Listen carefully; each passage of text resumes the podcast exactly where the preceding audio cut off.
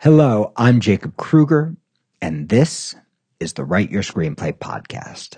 If you watched the first episode of our Lessons from Sundance podcast, you know that a faculty member, Christian Lybrook, and I were at Sundance recording a bunch of wonderful short-form videos that have been posted up to our social media about what you can learn from the films and the lectures and the documentaries that we saw there. We've now compiled all of those videos into this two-part series about lessons from Sundance.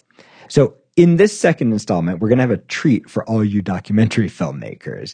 We're looking at four vastly different documentaries. Nocturnes, which won Sundance's World Cinema Documentary Special Jury Award for Craft, Every Little Thing, Black Box Diaries, and Eno.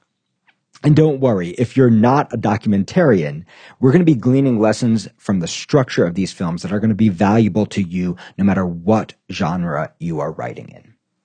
We're also going to be sharing some really valuable insights from lectures uh, by Jonathan Nolan and Steven Soderbergh, some of the greats in the industry. We're going to be talking about the art of storytelling, the importance of theme, the use of research in screenwriting, as well as some detailed script analysis of two really wonderful and unusual action comedy features, Thelma and Kidnapping Incorporated.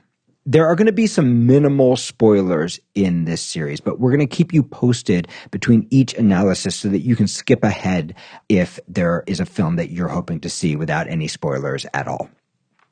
And if you're listening instead of watching and the sound's a bit different than normal, no, that's because each video was recorded live from Sundance at a unique location with the idea of bringing this incredible festival home to you. We talk a lot in our classes about character-driven structure. But how do you find structure when you're writing movies that aren't driven by human characters or by characters at all? Let's jump in and find out with our discussion of Nocturnes and Every Little Thing. Hello, it's Jacob Krueger and Christian Lybrook here from Sundance. We're going to talk about two different documentaries that we saw, and we're going to talk about it in a way that I think will be valuable for you, whether you're a documentarian or if you are writing a feature film or a T V show.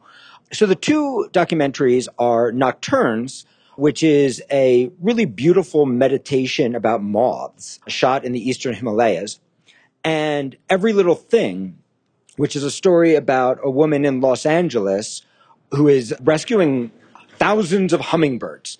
And these two documentaries are really interesting because they're built in the exact opposite way. And I think the value of thinking about that is how much your take and your premise matters in building a script, right? So if we looked at Every Little Thing, Every Little Thing is built, even though it's actually about hummingbirds, it's built around a traditional character journey.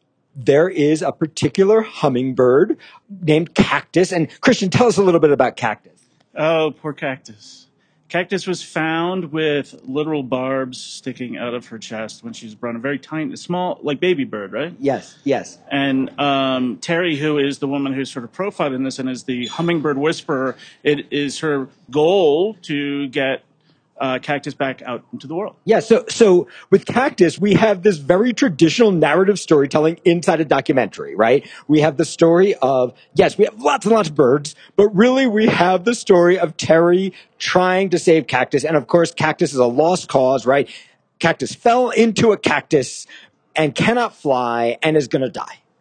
And over the course of the movie, Cactus, of course, Cactus makes it, right? Uh, spo- terrible spoilers. Oh my God. But you're going to know it when you start. To, you're like, oh, Cactus is going to make it. And yes, Cactus makes it. And yes, you want to cry even though you saw it coming when Cactus makes it.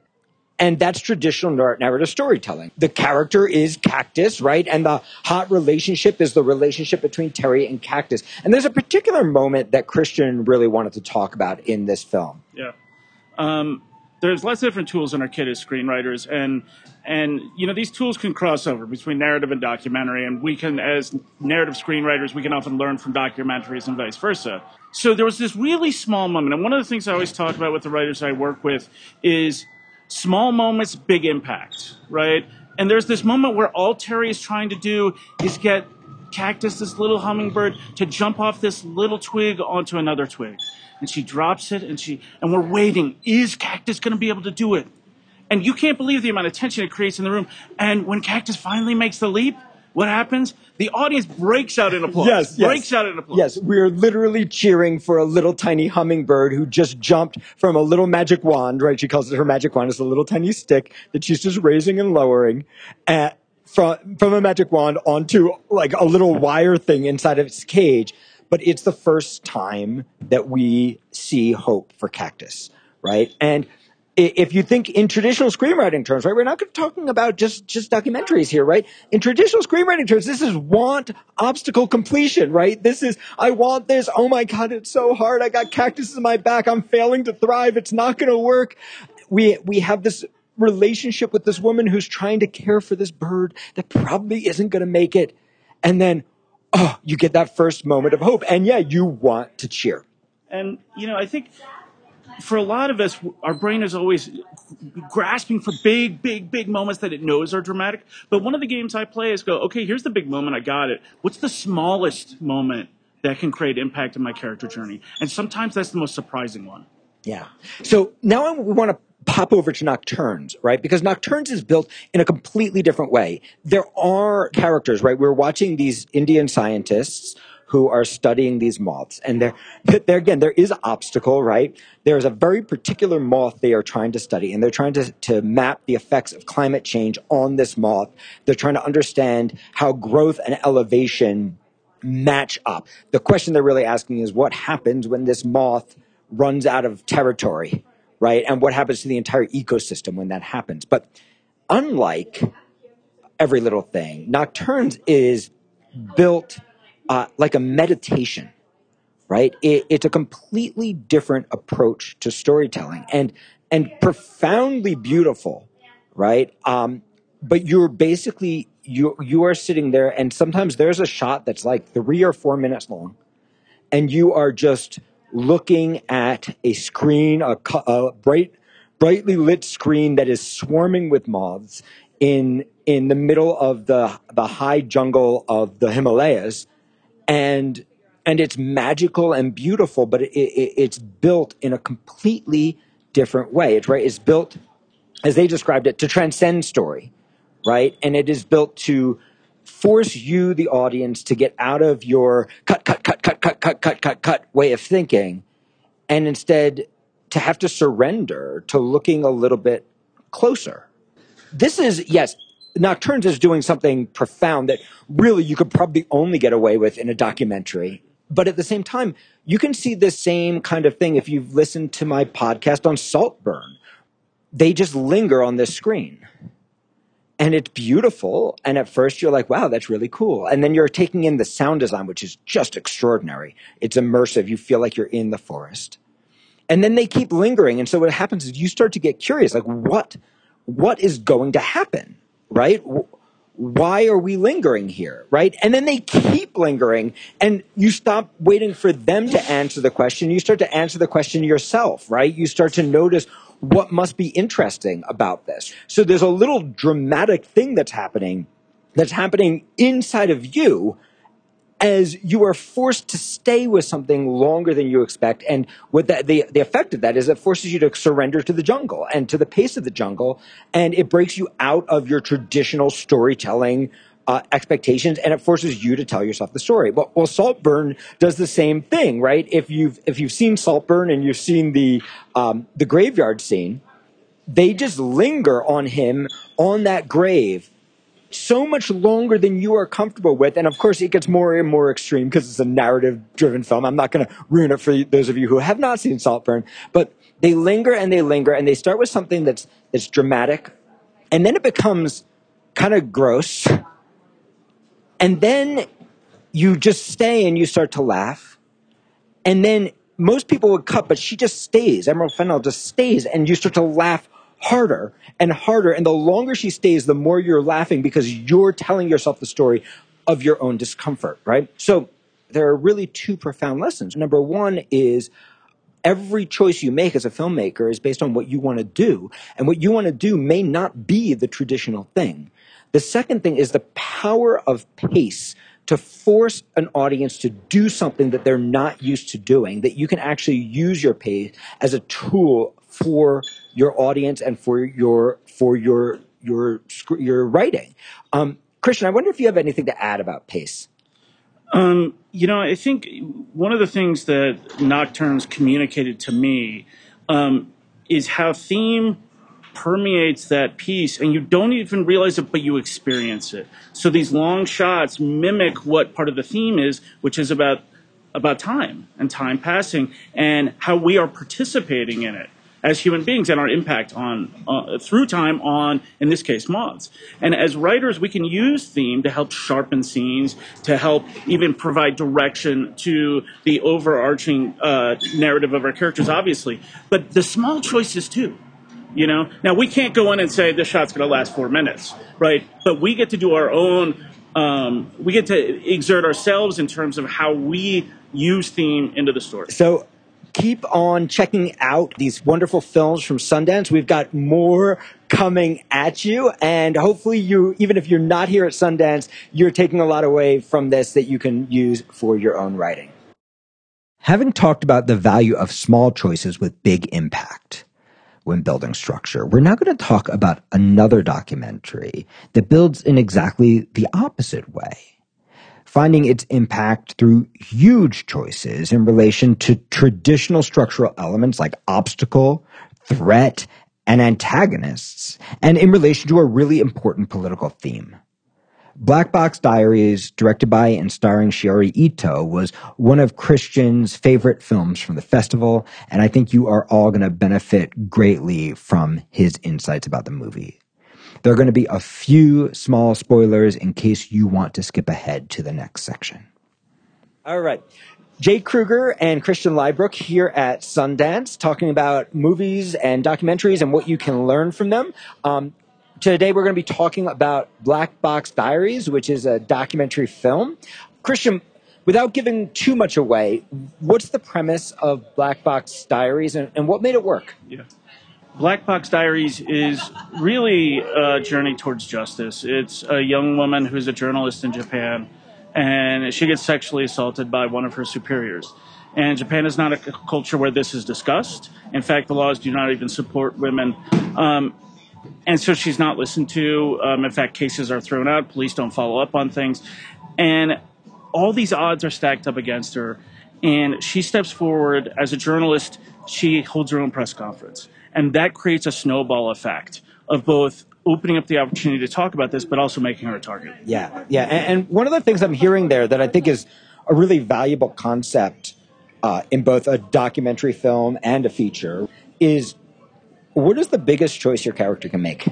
What is the hardest choice your character can make? What What is the choice that the, the societal rules or the rules that they live by, you know, their own internal rules, their own internal architecture, what is the rule that they live by, and what would it take for them to break it? And what would live on the other side if they were to break it? And Christian, can you talk a little bit about like what's on the other side of that for her? This young woman tells her family that she's going to speak out against what has happened to her. And her family tells her not to do it. Yeah. So she's got obstacles right out of the gate. Yes. Right? She's got huge obstacles, meaning the culture and society and the laws of the land, yeah, police force. But she's also got a very personal obstacle, yeah, in terms of my family, yeah, and how they're processing this. And they...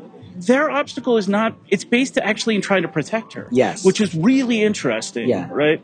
And so on the other side of that, she's got everything to lose. Her career, perhaps her family, certainly her um, her sense of privacy. Yeah. Right? And she's got to put it all on the line, yeah, to say, I'm willing to sacrifice myself and my own public kind of like standing to pursue my want and the emo- the bigger emotional need of justice. Yeah, and so it's, it's so interesting, right? Now, not every documentary film needs to have a narrative structure, but most of them do, right? Most of them do have those dramatic structures, with exceptions like of Nocturnes, which we talked about, yep, and, and a, a few other outliers. Um, but it's the same dramatic structure of a feature, right? Yep. What does she want? What makes it hard, right? And what's the threat, right? What happens if she does it? What happens if she doesn't? What is there to be lost? Well, and we talk about the studio about structure is this big idea. We hear people bat it around, right? And no one defines it. They yeah. just say, ah, you got to look at your structure. But, you know, at its core level, we talk about structure as giving your characters choices that have consequences. Yeah. And all along, this young woman has to make really hard choices that have big consequences. Yeah. And that creates an incredibly emotional, compelling story that allows you to participate in what's going on. Yeah.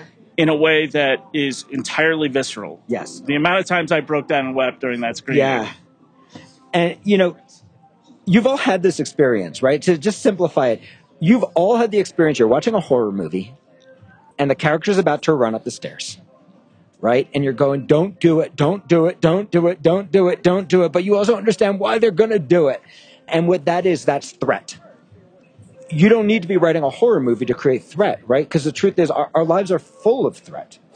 If we didn't feel threat in our own lives, outside of writing, we all feel threat in writing, right? But if we didn't feel threat, then we would all be self-actualized, right? And, and one of the beautiful things is when you really dramatize, not, you know, sometimes we want to make it so easy for our characters, right? We're like, this is a nice woman and she's brave and she's strong, right? And we want to just, just give her a break. Like, don't punish her for making the right decision, right? Yeah. But, and in a documentary, obviously, you're just mining the truth. But yeah. in, in, in feature film writing and T V writing and play writing and novel writing, we have to actually let the worst thing happen.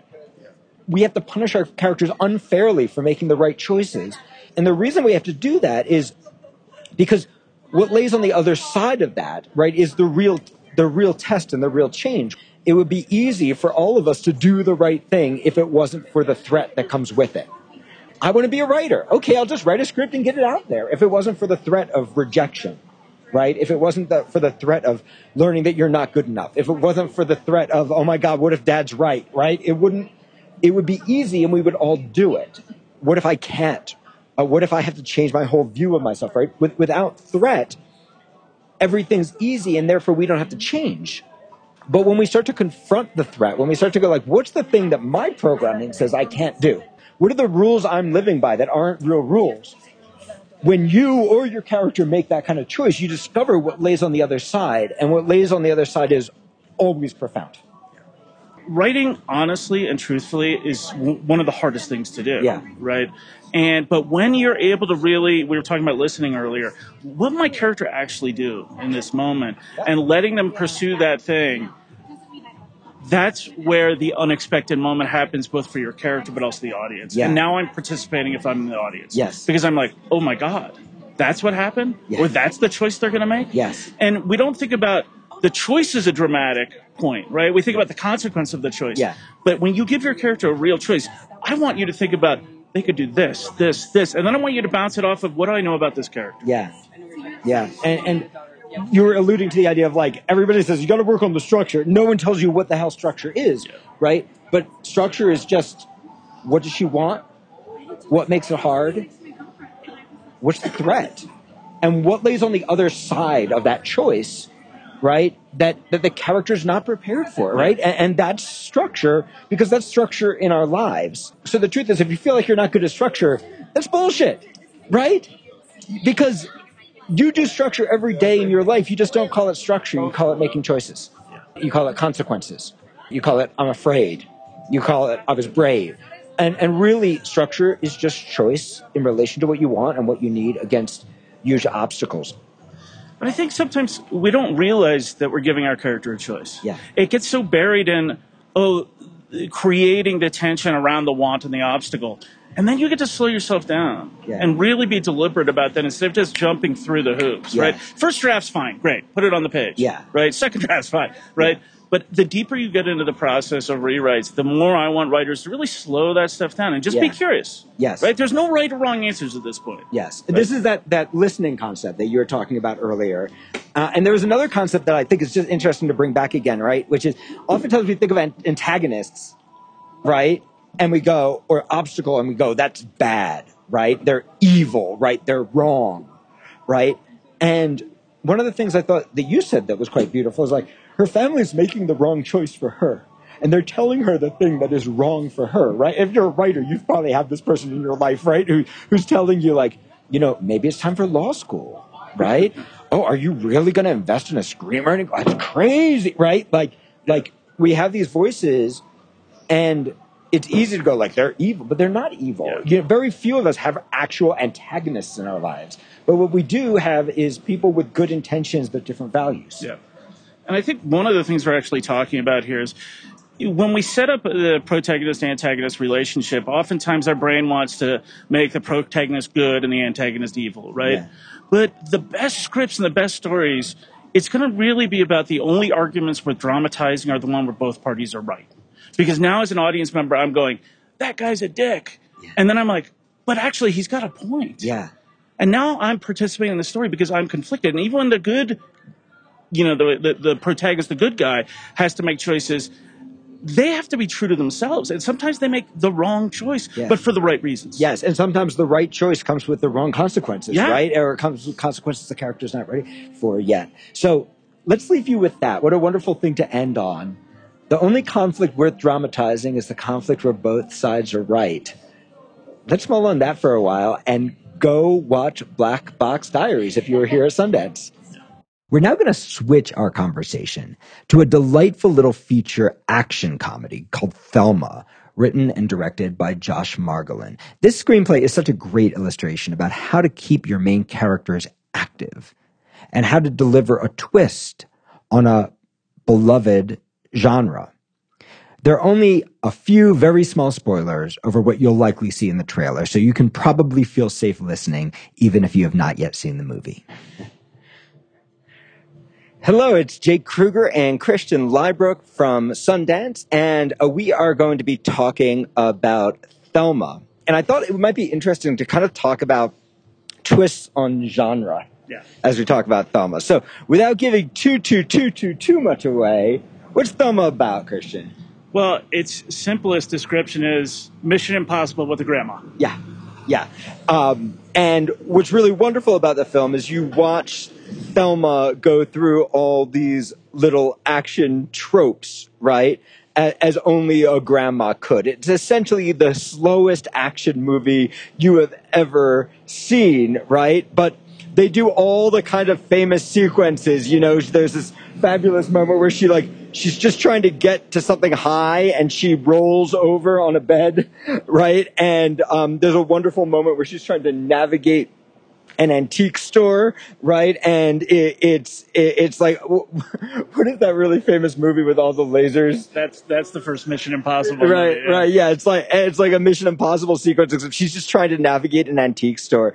And so, what's wonderful is that even though it's filled with old people jokes, right? At, at the center of it, um, there's really a story about um, about kind of taking responsibility for your own life. Yeah. Yeah, and one of the things that we were talking about the other night was we have these choices that we can make as the writer, um, and we can either lean into the character and their perceived deficiencies, or we can give them a lot of help. And one of the things that I loved was writer screen. Uh, one of the things that I loved was that the screenwriter director really leaned into what does it mean to be somebody who's older. And the setup is that her family thinks that she is incapable. And it sets everything in motion for her to be very capable yeah. in this sort of heist movie, or it, ma- it makes her very capable in her quest to get what really is money back that she had given to these scammers. Yes, yes. So it, it, in a way, it's kind of like a P I movie, right? She's slowly solving the case, right, and getting into deeper and deeper, we'll put danger in quotes, right? Because this is one of the wonderful things about the film is the way it plays with tone, right? Is you have all the excitement. I mean, there are gasps at some point during the uh, action sequences in quotes, right? Yeah. But but we never get outside of the reality of like what a grandma could do. Yeah. And, and what's also really beautiful is that we're always playing in this kind of sweet, sweet genre, right? Yeah. Um, the the film is really an homage to the direct writer-director's grandma, whose name is Thelma, right? And and it's really about um, it's about what we've been talking about, you know, throughout all these podcasts, right? It's like, how do you get your character to take action? Yeah. Um, and I wonder if you could talk a little bit about that, Christian. I'm not sure where you're leading this conversation. Okay, great. uh, so uh, it, it's really a, it's really about how do you get your character to take action, right? And so uh, as Christian was kind of suggesting, right, you have a grandma, right? She's ninety-four years old, right? Her primary relationship is with her grandson, right? Uh, and one of the really interesting parallels is he's in a kind of similar conundrum to in his own life. In his own life. Yeah. It, yeah, and his parents are telling him that he's sort of incapable, and they're they're they're the ones who are constantly saying, "Have you gotten your driver's license renewed? Oh, what are you doing about this? Oh, maybe you should go back to school. Oh, maybe you should get back with your ex-girlfriend." Yes, yeah, so there's there's there's an overparenting of the grandma, and there's an overparenting of the of the son, right? And um, they're uh, the easy choice, right? The easy choice is you send the son and the grandma on an adventure together. Right. And in a way, I wanted that. Right. Because it, it's such a sweet relationship. Yeah. And, and this leads to the choices that we have as writers. Right. One of the things we always focus on are these hot relationships, and hot relationships simply imply that there's friction. Right. And um, the, str- the strongest relationship is the grandmother and the grandson. And so we do want to see them together, but we don't want the grandson to do everything for the grandmother. Otherwise, yes. We take power away from our protagonist. Yes, exactly. So they make an interesting choice, which is they actually deprive of, of us of that thing that we want, right? And instead they send both... People are amazing. They actually deprive us of the thing that they want. They, they actually... Pre- they actually deprive us of the thing that we want. And instead send grandma and grandson on separate journeys. And what that does is it forces both of them to learn that they can move under their own power. Uh, and it also makes it so wonderful when they come back together at the end. Yeah. Um, so a couple of lessons that I think uh, you can take from Thelma. Uh, the biggest is remember what your movie's doing, right? Um, just because you're doing a great premise like Mission Impossible with grandma, right? Doesn't mean that the bad guys have to be super dangerous. We don't need shoot 'em ups. We don't need, um, we don't need, uh, we don't need the kind of threat that's in an action movie. If you want to keep that super super sweet tone, yeah. Right? You know, this movie could have also skewed way darker, right? In, in a different filmmaker's hands, right? Um, it could have been a wonderful black comedy, right? Uh, about about growing old and not being capable, yeah. Right? And I think that. One of the keys that the writer-director zeroed in on was the obstacles, right? Yes. And the obstacles had to all be relative to the grandmother and her universe. Yes. But the key wasn't necessarily just making sure those obstacles were appropriate, that these obstacles have to be really hard yes. for your protagonist. Yes. And so what we start to realize is obstacles are relative to the character, where they are in their journey, and what their goal is. Yes, yes. So, so for grandma, just walking across a field can feel like Tom Cruise jumping off a building. I gasped yes, at that I moment. Too. And spoiler, she falls. And I was like, oh, what a great way to use what's already organic to the story. Yeah. Yeah. So remember what your movie is doing. Allow your movie to do what it's doing. And that means making choices against the tropes, right? Also, if you're writing an action movie or a parody of an action movie, make sure you use the tropes. Use them all, right? Yeah. All those all those things that are already there. All you have to do is pluck them out and go, now how do I recalibrate them for this universe? Yes, and you know, we hear about comps all the time, um, but often we, we always think comps mean this meets that, right? And so if you're looking for an idea in a movie uh, or in a T V show, often you can just go, what if I did Mission Impossible with a grandma, yeah. right? What if I did so, some kind of archetypal film, right? With a with a twist, and suddenly you have an idea that no one's thought about before. That, uh, like Thelma, is just beautiful and charming, and it's just so much fun. And not every script is going to fall into this category. You have a nice, neat sort of way to pitch it, but when you do, producers love somebody coming in and saying "Mission Impossible," but with a grandmother, and they can immediately see what that movie is in their head.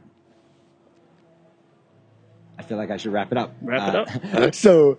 To wrap it up, what does your movie want to be? What's your twist on the genre? How are you using and playing against the tropes? What are the obstacles that are most challenging for your character in their world? And go check out Thelma. Next, we're going to be talking about one of the biggest challenges for any writer, research. As a jumping off point, we'll talk a bit about a lecture at Sundance from the great writer-director Jonathan Nolan, in which he spoke about some of his research strategies. And then we're going to transition into some of the techniques that have been most valuable for me and for Christian when it comes to using research in our own writing. Hello, Jake Krueger and Christian Lybrook here from Sundance, and we're going to be talking about a uh, really interesting lecture that Christian attended with Jonathan Nolan and the role and an approach to research that you can think about for your own writing. And just to set context, Jonathan Nolan, if you actually do know him, whether you know him or not, he started out um, with a short story that um, his brother Christopher Nolan turned into the film Memento. Um, went on from that to write all the Batman movies with Christopher Nolan, then created Westworld and a bunch of other things. So just by tracking through his list of credits, you start to feel that one of the things he's sort of obsessed with is technology, with science, and its impact on our lives. And you know, th- it's an easy, easy um, rabbit hole to go down when we start talking about research. Yeah. Yeah. So I know I'm a person, right? If I allow myself, I can start research like, you know, today, and sixteen years from now, um, I'll be like, you know, I'm almost done my research, right? And that the more research I do sometimes, the more I feel like I'm not ready to start, right? I don't know enough, right? And, and that's the thing about research. It can, it can become a giant rabbit hole. Um, the, the other, and also it's a lot less scary than screenwriting, right? It, it's, it's so much more fun to sit down and just go like, I'm just going to research, right? Than to confront the fear of actually facing the page. The other mistake I often see writers making with research is mistaking the research for the story. Suddenly you have this really nice, beautiful, clean premise, right, with a clear want and a clear journey, and then suddenly it becomes like Information Fest two thousand twenty-four, right, where you're suddenly just jamming information, information, information, information, information in, and what that ends up doing is it dilutes your story. So it's important to remember that the research helps you set the world and helps you understand the characters and helps you understand the journey, helps you find those little details. But the research isn't the movie, the characters are the movie. Um, and so, Christian, can you talk a little bit about how Jonathan Nolan approaches research? So Jonathan Nolan had a really interesting take, and this is something that we can all learn from. Um, he does a ton of research, and if you've seen his movies again, you see it in the fabric of the film. But one of the things he says is that the more research you do, the more boxed in you get by the rules of the research itself. And so this really kind of grasps what you're talking about, story and character, right?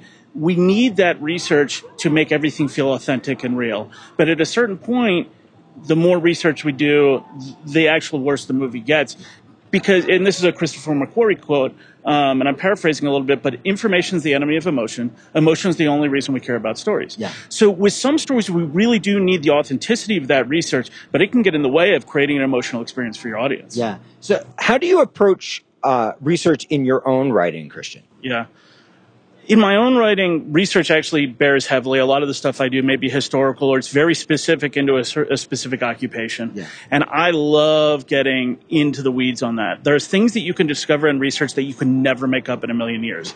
But I sort of get to a point where I'm sort of doing this surface level research, and I may dive down in particular subjects, but really I'm just looking for that thing that makes me go, oh, really? I didn't know that, right? And it, once I get a few of those beats, that's all I really need, yeah. right? Yeah. Uh, many years ago, I was working on a, a project about Pompeii, right? And uh, I get I get caught up in the research, as I've mentioned, right? Um, and so I made a rule for myself. I had to choose three books. And I like to bring in heavy research after I've done my first draft. And my, my first draft, I read three books. And when I'm looking for, you know, if I'm working on a true life story, I'm going to obviously interview people, right? But what I'm looking for in those early drafts, I'm looking for the weird stuff, right? I'm looking for the stuff that doesn't quite make sense, that like piques me for some reason, right? And so um, what I ended up finding from those whole three books about Pompeii, right, the, the one thing that really mattered was that there are all these unsolved mysteries, right? And that, that actually taught me, all I knew, the producer had asked for a project about Pompeii. That was literally all I, like that was the whole prompt. And, and so the research pointed me there. This most complicated script I've ever written. There, there's it's a mini series. There's a there's a mystery in the present, and there's a mystery in the past, and the two mysteries unfold each other, and um, and it's a lot of fun, and it was hard, but I, I finished that first draft, and then I found an archaeologist, and I, I went to Pompeii, and uh, sat down with the archaeologist, right? And the archaeologist had all kinds of comments that if I had come to him at the beginning, he would have destroyed my script, right? So like one of the mysteries was there was a cross found in Pompeii. And in the book, right, it talked about, like, was Christianity in Pompeii? This is seventy-nine A D, right? Um, could it have spread that far already, right? And so I wove that into the story, right? And I, I, I meet with the archaeologist, and he goes, it's a cabinet bracket, right? It's it's not a cross, right? That's ridiculous. In any way, it wouldn't have been a cross. It would have been a fish, right? And if if I had gotten that information at the beginning, it would have destroyed everything I was trying to build. Yeah. I got it later, and I was like, okay, how can I make this realistic? But then the, the, the amazing information was like finding out that the archaeologists are the only people in Pompeii who eat bad food, right? They're the only people in all of Italy because they have no money, right? And they're working a millimeter by millimeter by millimeter, trying to preserve the truth. Then you have the tour guides, and they hate the tour guides, right? Because the tour guides are going through going, and here the chariots rush, and, and they're like, there are no chariots in Pompeii, right? And and and I realized that the piece had to actually be about truth, right? Which I didn't realize at the beginning, right? And how the need to get everything right can actually get in the way of you actually being able to do their job. Like if if they if they un- unearthed Pompeii today the way it was unearthed back then, like if they unearthed Pompeii back then the way it was unearthed today. Today, we still wouldn't know there was a Pompeii, right? Because they they move so slow because they don't want to lose anything, right? And I realized, okay, that's what the movie is really about. And then that brought me back to do a rewrite. But but what I think what's interesting about this is both of those pieces of information I wouldn't have not have known to, what to do with at the beginning, yeah. right? And so really thinking about like how much information do I need to get started, right? And then bring the experts in after you know what it is. Because the experts are going to be obsessed with stuff that actually isn't that important to you, right? They're going to be obsessed with all these little details. And they're going to go, no, no, no, no, no, no, no. And what you really want to be able to do is go like, okay, now I understand all the little things I got wrong. And how can I use that to invoke a larger, uh, a, a more detailed landscape in the piece? Yeah. And there's a flip side to this, which is I think some writers are terrified of research, yeah. right? And they don't even know how to get started. Yeah. And, you know, when we're in that situation, we just run to the fun, right? Yeah. We go to the thing that is most interesting to us that yeah. makes us go, no shit. Yeah. That's fascinating, right? And we just build on that. One of the other things I'll say is that once you do have a sense of maybe what this thing is about, there are academics all over the world who live in their offices and teach their classes and live in their bubble. And you reach out to them and send them an email and you say, hey, I'm a screenwriter and I'm working on this topic around biofuels. And I'm wondering if I can get twenty minutes of your time. And you will be surprised at how many people are like, you're working on a movie about something that I love dearly. Let's hop on the phone. Yes. Right. And they'll work with you for free. And they'll work and with don't you for promise free. Them too much. Right. Because they can type your movie later. Right. Don't but, promise them anything. Yes. yes. yes. They will work, but they will work with you for free. And, you know, I, I think it's really important. We we do want to write authentic movies, yeah. right? And and when you see a movie that has that feeling of authenticity, it it, it it's so incredibly powerful. Um, you know, we talked about Reinas before, right? Where like you're dropped into that world of Lima and it feels real, right? And it's those tiny little details that make it real. And I guess the last thing I'd like to leave you with is, if you haven't done the research yet, beware of dropping. We've got another embarrassing story about, about myself. But my, my first movie uh, was a was a script called The Tree of Life, uh, not the brilliant Terrence Malick uh, Tree of Life, a much much worse film. Um, and um, I it was set um, it was set uh, in you know the American West, uh, like when the West was the West, when Ohio was the frontier, right? And um, the main character you know has a land grant, and he goes out to, to and I got caught up for months on like, how do you build a house, right? Like you're a brand new guy. You just showed up in the middle of the woods in this like little beginning town. Like, do people help you? How do you build your house? How do you live while you build your house? And I got obsessed with it. And I couldn't find the answer. And I'm reading book after book after book after book after book until I finally realized like this, it, this movie is not about how Tom builds a house, right? Like, and, and That's that's the day. Like I was a little tiny infant baby screenwriter, still in diapers, right? But but that's the kind of stuff that happens to beginning screenwriters. Um, but don't just like leave a blank. Um, if you don't know the answer and you can't quickly find the answer, do some imaginative research, right? Um, make, create something that you can react to later, because when you just kind of put a blank, that gives you nothing to play with for the rest of your script. But when you go, okay, let me just sit in this, like, what would I do, right? If you can't find the answer, don't spend a month trying to find something that might end up getting cut out of your script, because in the actual final script, Tom shows up and then he has a house, right? And nobody freaking cares. Nobody cares, because yeah. that's not what the movie's about. But yeah. you don't know in those early drafts. So you want to stay out of the rabbit hole. You want to do enough research to make it believable, to make it specific, to find those little weird things. Um, and if you can't do the book research, do the imaginative research in the early draft, and then come back and bring an expert in once you really know what the script is. Yeah. And this is a little bit of a tangent, but I was a Peace Corps volunteer many years ago, and you're packing the night before you leave to go to this new country to do your work. You're packing for two and a half years maybe of your life. And the advice they always said was pack your bags, then take half out. And I think that's a great metaphor for thinking about research. Yes. Oh, I love that. So pack your bags, take half out. Um, and uh, it's been a pleasure talking to you from Sundance. Okay, having come through all these wonderful craft and structural ideas, we're now going to pivot to talking about voice.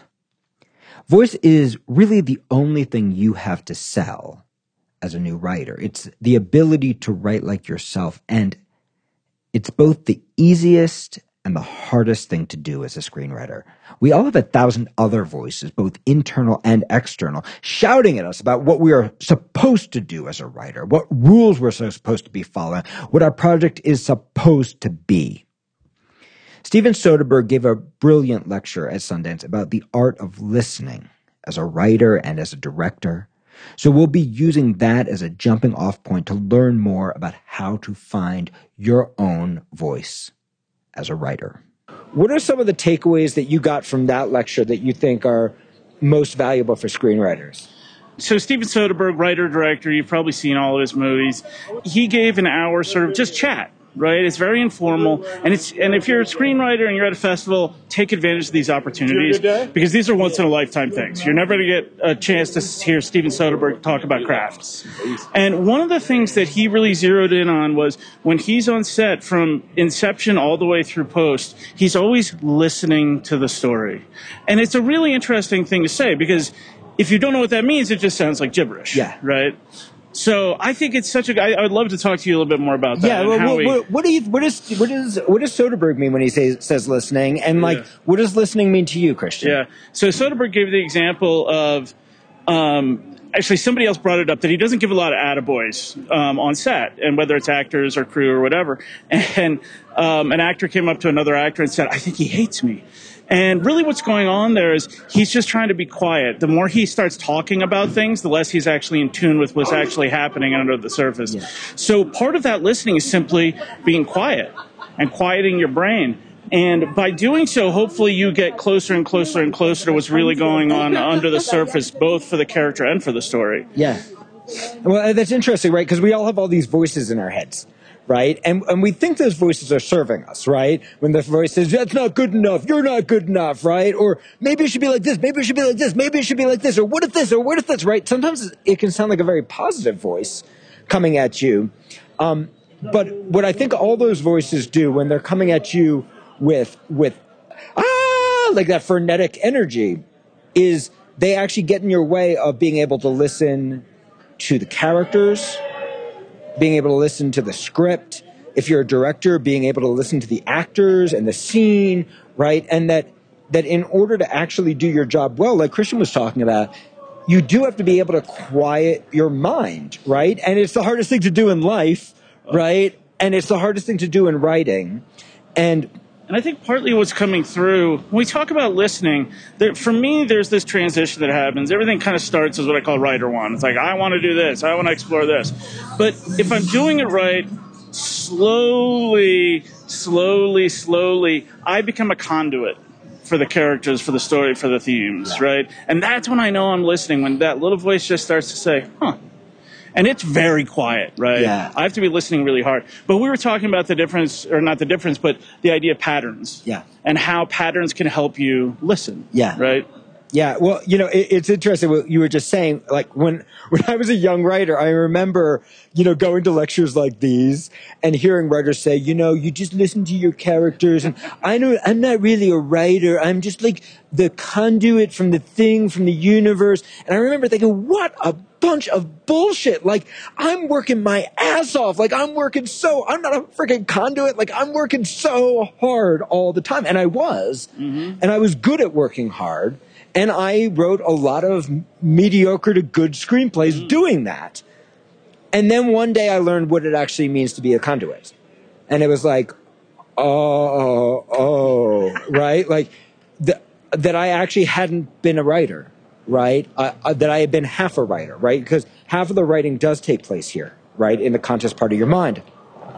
But most of the writing does not, right? And you think that you're trusting yourself when you trust your mind, but you're actually trusting yourself when you trust your intuition. And those are different things. And it's so scary to let go of mind, right? And and and by the way, let go of mind doesn't mean letting go of mind forever, right? It, what we're actually trying to reach is eventually... what we're actually trying to reach eventually is like that perfect... balance between the subconscious and the conscious, right? That perfect dance where you have just enough tension.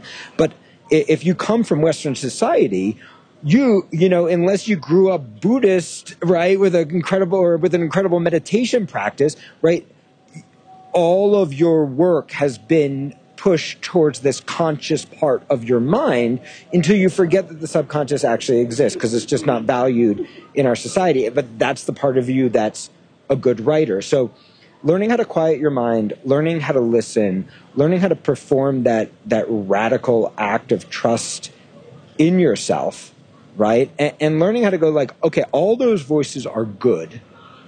Uh, what I do, I write them down. If I don't write them down, they stay with me. Yep. In my personal life, that's often journaling in the morning, right? Just doing three pages of morning pages is get that garbage out. But in, in screenwriting, what I do is I jot it in the margins. If I'm writing on a, on a page, which I like to do in early drafts, and jot it on a on a piece of paper, if I'm writing on the computer, I want to remind myself, like, this is a thought. This is not writing.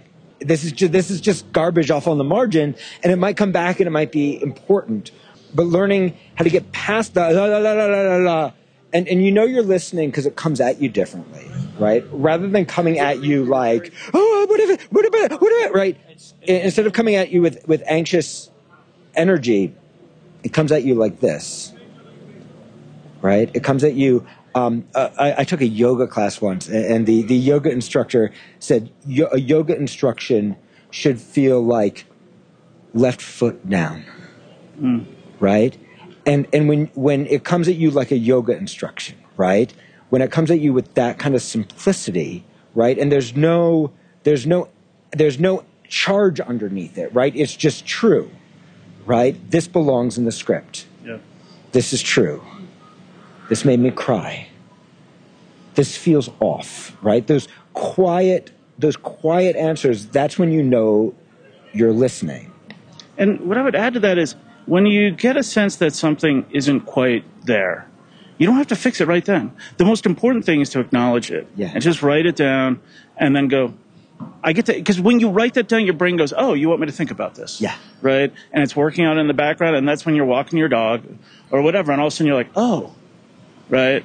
And so we have this, you know, my brain is constantly hammering me, figure it out now, how come you haven't made a decision yet? If you were a better writer, dot, dot, dot. But that's not actually the case. All we're saying is, this is the process. Yeah. Right? And how reassuring is that to know that it's just like, I'm not doing anything wrong. Right? This repetition, this iterative nature of the process is simply, this is just how it works. Yeah. Yes. Um, so take a little bit of advice from Steven Spo- Soderbergh. our, our, our running joke is, is Steven Soderbergh. uh, so take a little bit of advice from Steven Soderbergh via Christian Lybrook. Instead of concentrating on fixing your script, instead of concentrating on making it right, instead of concentrating on what you want it to be, see what happens if you quiet your mind for a moment and just look for that quiet voice. What if you just start to listen? Next, we'll be looking at Eno, a revolutionary little documentary by Gary Hustwit about legendary music producer Brian Eno. The film Eno pushes the limits of how structure can be built in a movie by integrating an A I engine that builds a new structure every time the film is shown. So how do you make this kind of radical choice without it feeling like just a gimmick? And what can Eno teach us not only about the future of filmmaking, but about finding structure in our own early drafts and our own screenplays? Stay tuned to find out. Hello, this is Jacob Krueger. I'm now home from Sundance, but why should the party end? There are some movies we have not yet talked about. And the first one I'd like to discuss with you is a documentary film called Eno about uh, great music producer Brian Eno. And there are, there's a lot we can learn from this documentary, whether we're documentarians or feature filmmakers or T V writers. But the first thing I want to talk about is a concept called form as function. Now, I first learned this concept many, many years ago when I was in college from a wonderful professor named Bill Cook. And, and Bill Cook wasn't a screenwriting professor. He was a poetry professor. And the concept, as he described it, was always that the form of the poem and the function of the poem should be one thing, that the choices you make as for as for the shape and the rhyme and the rhythm patterns, um, that that every single choice you make should relate to the function of the poem. In other, in other, in other words, what is the poem supposed to do? And of course, screenwriting and poetry are more alike than people think. Um, a screenplay is also like a poem in that every single line, every single moment needs to push the story forward, needs to have a function, needs to do something. Uh, Screenplays are actually a lot more like poetry than, than a form like a novel, right, where, where you have this expansiveness. We have only a limited number of pages to do so much, and that means every single word needs to count. So the Brian Eno documentary is a really wild example of form as function, in that they're doing a documentarian about a producer and musician uh, who worked with all of the greats, you know, David Bowie, U two, the Talking Heads. But what they do that's really interesting is they take part of the functionality of what Brian Eno was trying to do as a producer, right? So Brian Eno was not only interested in producing songs, he was interested in producing engines for songs. He was interested in compiling the raw components of songs that a computer could then iterate and iterate and iterate and iterate so that you could have music forever and that no one would ever hear the same song. Well, what these filmmakers do is they basically take the form of what Eno was trying to do and turn it into the function of their documentary. And the way that they do that is by creating an A I, doing a very extensive editing labeling process. There were actually two different editors on the film. There are certain moments that are bookmarked, right? They're going to always occur in a certain section. And then labeling all the different scenes by topic and theme and type of interview. And what the A I does, it, it then puts it together into a structure. Um, now, this may be a little terrifying for you if you're a screenwriter, right? We're all afraid of being replaced by A I. Um, but one of the reasons that this works really well is because of form and function meeting, right? In other words, they are creating a documentary about Brian Eno in the way that Brian Eno would have created it. And because it's a music documentary, it doesn't need a rigid structure. We have this wonderful experience of literally no two people will ever see the same movie at the same time. There are gajillions of different permutations. I also think this is really interesting as related to the editing process, right?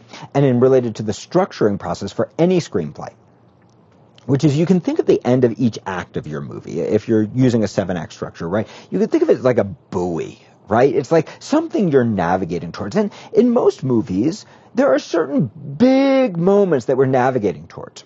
Right. And, and often what happens is we end up doing too much outlining, right? And we think that we have to connect every point on the timeline between these great buoys. But what's wonderful about buoys is you're not on a train track, right? You can go to the buoy like this. You can go off like this. You can You can run right over the buoy. You can realize there's a cooler buoy out in a different direction and head in a different direction. And and so in a way, we could take a lesson from the editing of this film, right, and from the creation of this A I to go, okay, well, how does that relate to what I'm doing as a screenwriter? Does that mean that rather than having to figure out everything, I can figure out a few really big important things and a general location of where I think those things need to be? And imagine the the creativity and the freedom you've ha- you'd have if you could create, just like these artists have done, right, a big library of potential content for your movie, in other words, a rough draft, and then gently find your way not through one permutation but through many permutations until you finally find the form that feels most powerful to you. The final movie in this series is Kidnapping Incorporated, a brilliant, broad action comedy out of Haiti with an incredibly palpable political message. We're going to be talking about how the writers, Jasmiel Andri, Gilbert Murambo Junior, and writer-director Bruno Moral, whose names hopefully I have not completely butchered, use humor to lower their audience's defenses and deliver the medicine of their political message in the most appealing and powerful possible package. There are going to be some spoilers in the opening sequence of the movie, but really only there, so you are probably safe listening, even if you have not yet seen the film. The best way I can describe Kidnapping Incorporated is it's basically Pulp Fiction if the wolf hadn't shown up to help these guys. What's really interesting about Kidnapping Incorporated is that we are dealing with a real horrific social problem. Haiti has had, in two thousand twenty-two, they had over a thousand kidnappings. Think about that as a percentage of their population. Um, in fact, during the shooting of this movie, three different team members from the crew were actually kidnapped. So they're shooting in one of the most dangerous places to shoot a film. And they're shooting a movie about one of the truly horrific social problems facing the people of Haiti. And they take a really shocking take on this, which is instead of playing it seriously, they play it for comedy. And instead of playing it for the from the perspective of the, the victims, they play it from the perspective of the kidnappers. And the effects of that is that, first off, it draws it draws you into the story in a way that you couldn't imagine, right? It lowers all of your defenses to this story, right? You are you come in, you hear Kidnapping Incorporated, you know it's about kidnapping in Haiti, and maybe you think, oh, God, I better I better put a shield up, right? This could get really hard. And then you meet these kidnappers. These are the first people you meet. They're hilarious. They are like the hitmen having the Royale with cheese conversation from Pulp Fiction. So they've got a guy in their trunk and they've got a flat tire.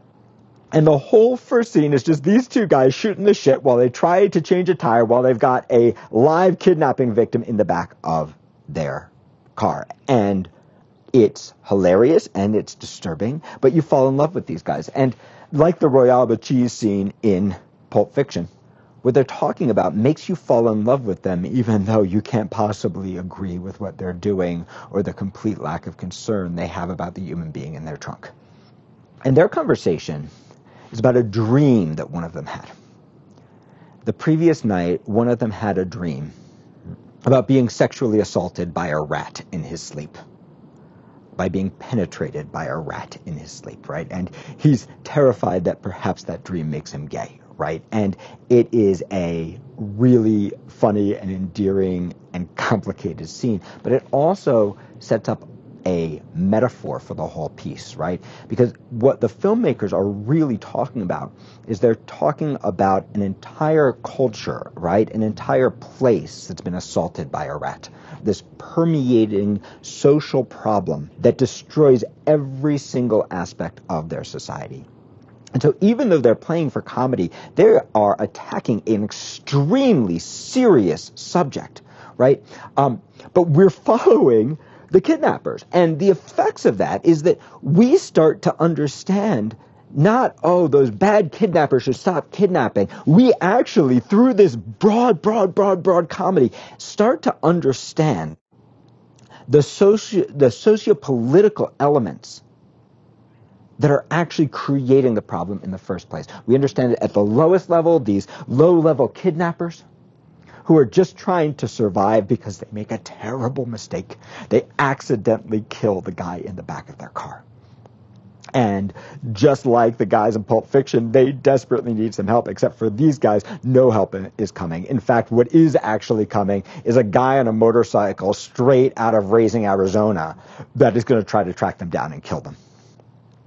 And this leads to, and I'm not going to spoil it for you, but this leads to some awesome, broad comedy, incredible action sequences. You are laughing your butt off nonstop for about an hour and a half. You just cannot stop laughing as these guys dig themselves deeper and deeper and deeper and deeper in. Just to give you a little taste of it, they decide that they're definitely going to get killed, right, for having killed this guy because he is the senator's son, right, the guy who's running for president, right? They need to bring him alive, and he is dead. So what are they going to do?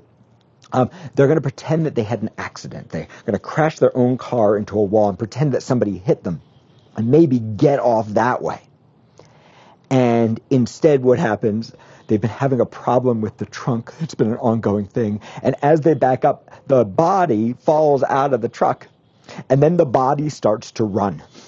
And we get this unbelievable comic action sequence that races us through the ghetto of Haiti, right? That races us through the place where the poorest of the poor lives. And again, it's played all for comedy, but we're actually seeing the challenges that these people are, are struggling with, right? And the way that everyone is preying on one another.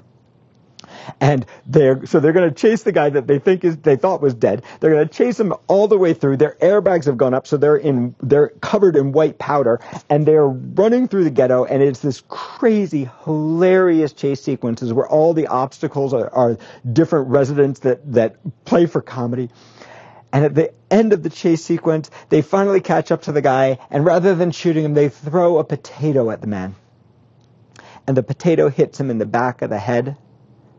And slight spoiler here, he hits his head on the curb and he dies again. So they've now killed the same guy twice, right? And this sets off a chain of ridiculous events um, that show you the corruption that goes all the way up, all the way up to the senator, the, the, the kid's father, right, through the police department, and through those who are trying to survive, who have lost their compassion and their empathy for those around them. So we get this unbelievable socio-political landscape through the goofiest possible, most comedic possible lens that you could ever imagine. There's so much that we can learn from this. Number one, it took this guy about seven years, three kidnapping victims, running out of money multiple times, dealing with their equipment, getting stuck at customs, bribes, right? So next time you think, my God, I can't make a movie, remember, this guy did. He made a movie in one of the most dangerous places to shoot a movie, in an environment where next to zero films come out of Haiti, right? So, so that's number one. Number two, though you don't have to do a broad comedy to write a really powerful issue movie, there is medicine there, right? Because when you get your audience to lower their guard, when you meet the audience where they are, it allows your message to get in in a much more profound way than when you come at somebody hard, right? If you want to change somebody, if you want to change their point of view, if you make, want to make them aware, you can't start by going like, you should be where I am, because you're probably an expert and they are probably not. And similarly, if you're making a drama and you know, man, you're going to make them cry, but if you start drum rolling, this is going to hurt you, you're going to hurt, what happens is your audience starts to put up a wall. If from the very beginning of the movie, you're going, I'm going to tell you how to think. You're thinking wrong. I'm going to tell you how to think. Your audience puts up a wall, right? They don't want to be hurt. They don't want to be attacked. They don't want to be wrong, right? But if you can find a way to say to your audience, come on in. The water is fine. Come on in. This is going to be fun. Come on in. I'm going to meet you where you are. It gives you a tremendous power to say something that you might not normally get away with. And not only to say it, but to say it in a way that gets past the person's defenses into their subconscious, that permeates the the experience of that person, that that uh, that activates the empathy rather than the resistance of that person, and that actually moves someone in relation to the things that matter to you. I hope that you have enjoyed this series and that it's helping your writing. If you enjoyed the podcast, please help us spread the word. Subscribe wherever you get your podcasts and write us a five-star review. And if you want to learn more, we have a free class every single Thursday. You can find out more about that and all of our programs on our website, write your screenplay dot com. And stay tuned for next episode when we are going to be talking about beef.